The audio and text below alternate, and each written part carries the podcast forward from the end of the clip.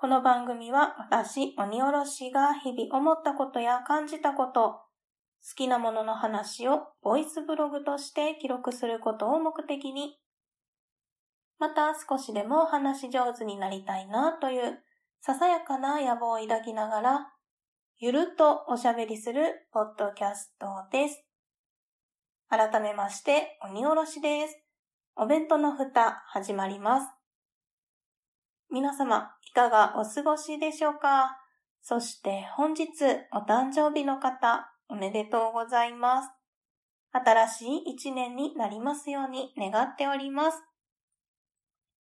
はい、今回もですね、前回、前々回に引き続きまして、ハッシュタグ大運動会第3幕ですね。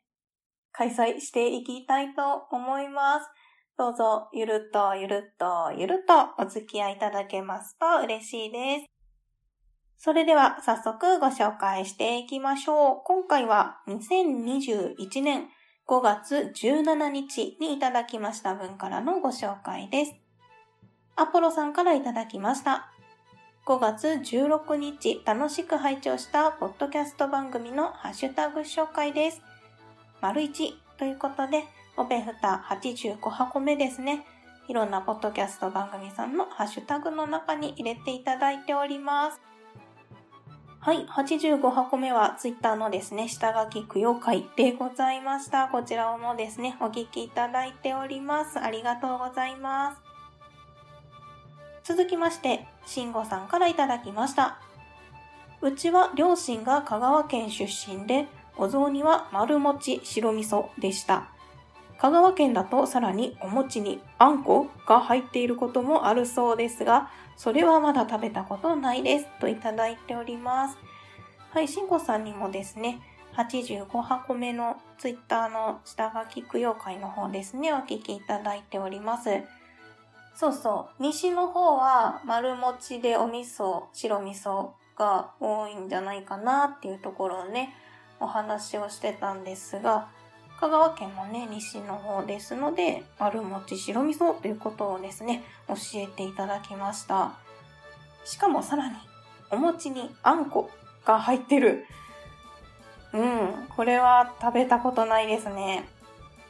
私が好きで読んでいる漫画で、隣は何を食う人ぞっていう漫画のシリーズがありましてですね、藤塚由紀先生という方が書かれてる漫画なんですけど、めっちゃお腹鳴ってる。またお腹空いてきたのかな。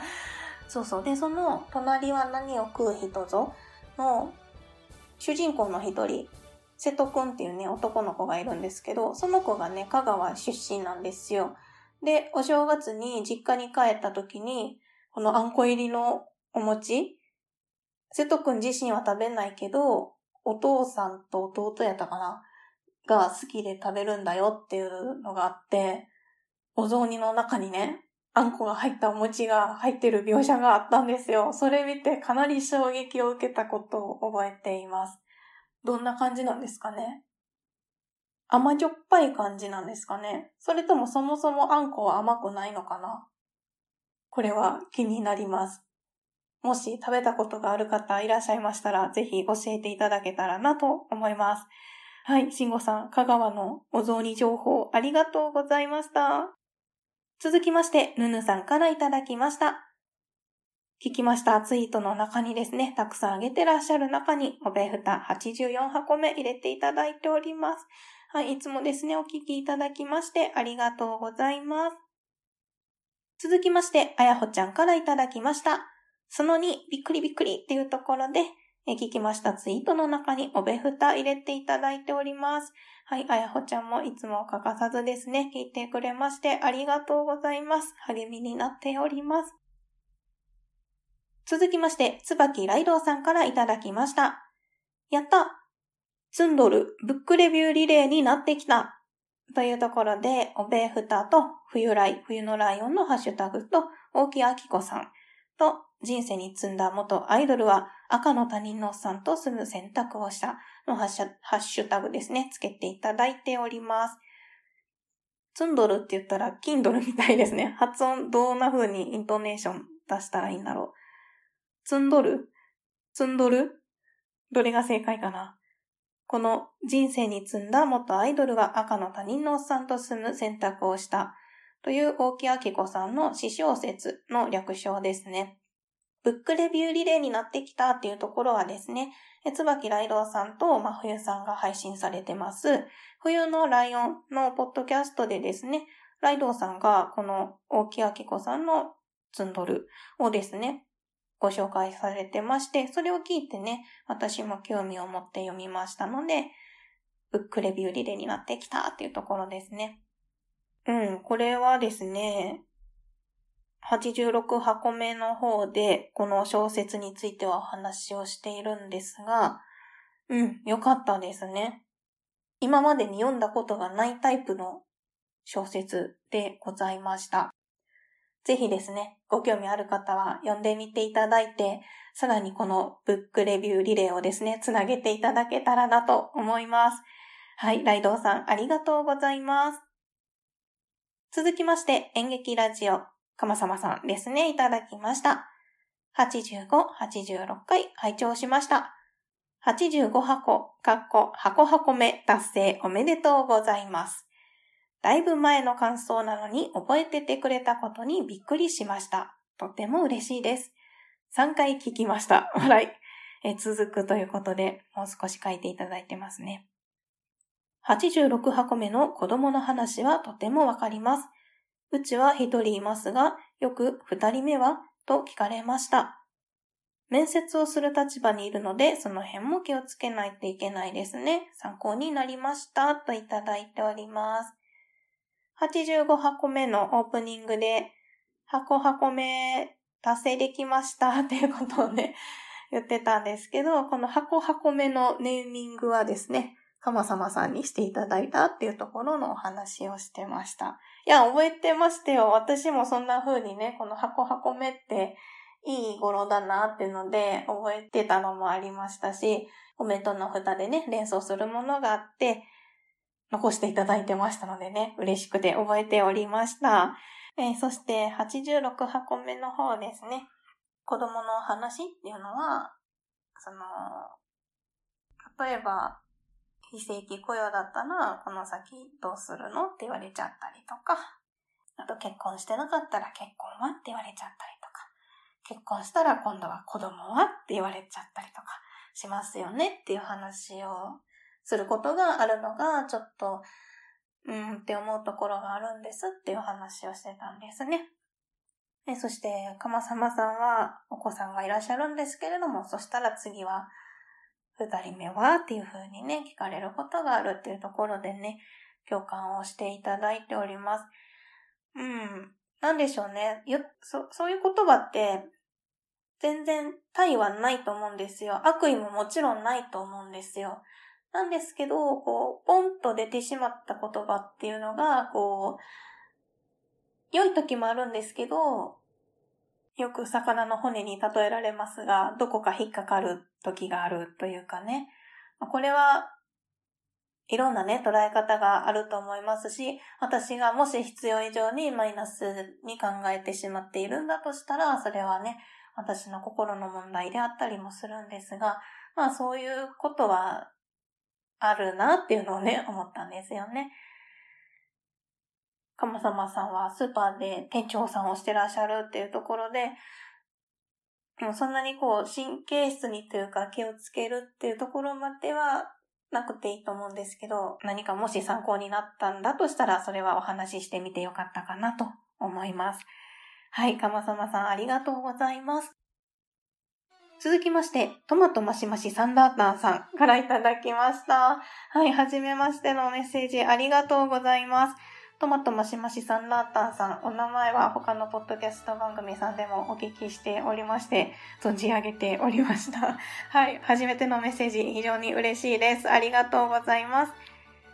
お子さんはあ、まだ。じゃあこれからだね。にもやっとするのめちゃくちゃわかる。若い夫婦はみんな妊活中みたいなフィルターやめてといただいております。うん、あ、そうですね。そうそう、そういうことかな。若い夫婦やったら、すっごい盛大にお腹が鳴りました。ごめんなさい。聞き流してくださいね。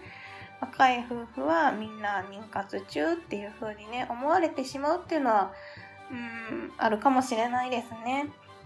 うん、いろんなね、ご家庭、家族の形っていうのがあると思うので、さっきね、かまさまさんの時も言いましたけど、対はないというかね、その、悪意はね、もちろんないと思うんですけど、そういうところで、こう、出てくる言葉っていうのが、自分のことに対してはね、こう、敏感になってるけれども、逆に自分がもしそういう他の方に対してポンって言った一言で何か例えば傷つけたりとか嫌な思いをねさせてしまっていないかなっていうことをね振り返るきっかけでもあるかなと思いましたね。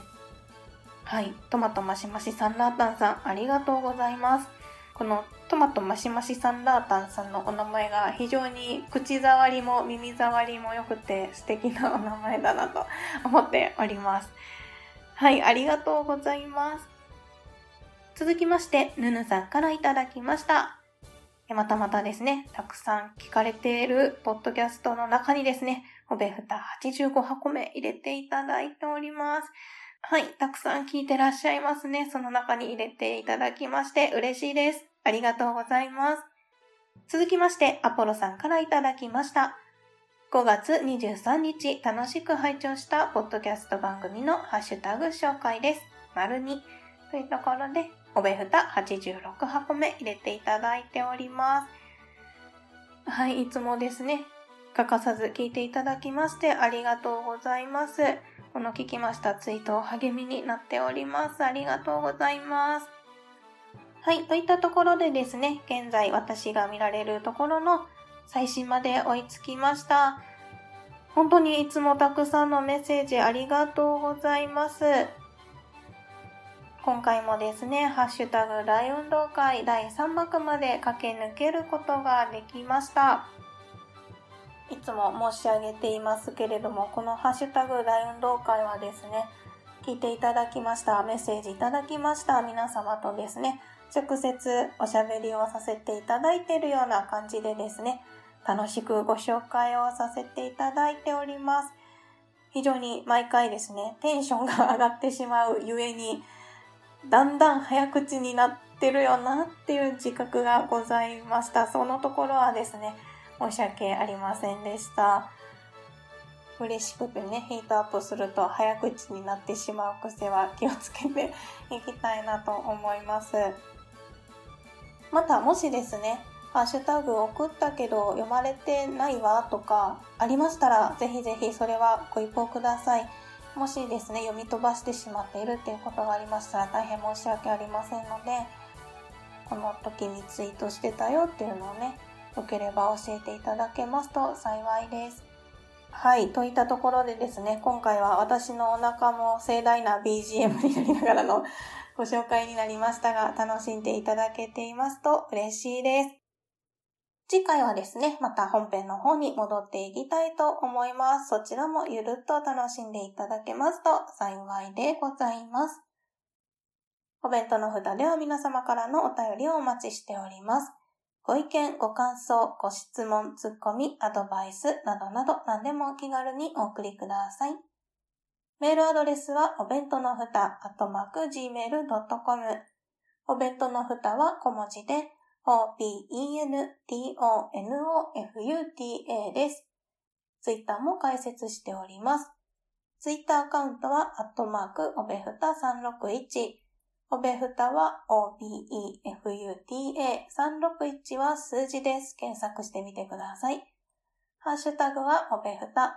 おべはひらがな、ふたはカタカナです。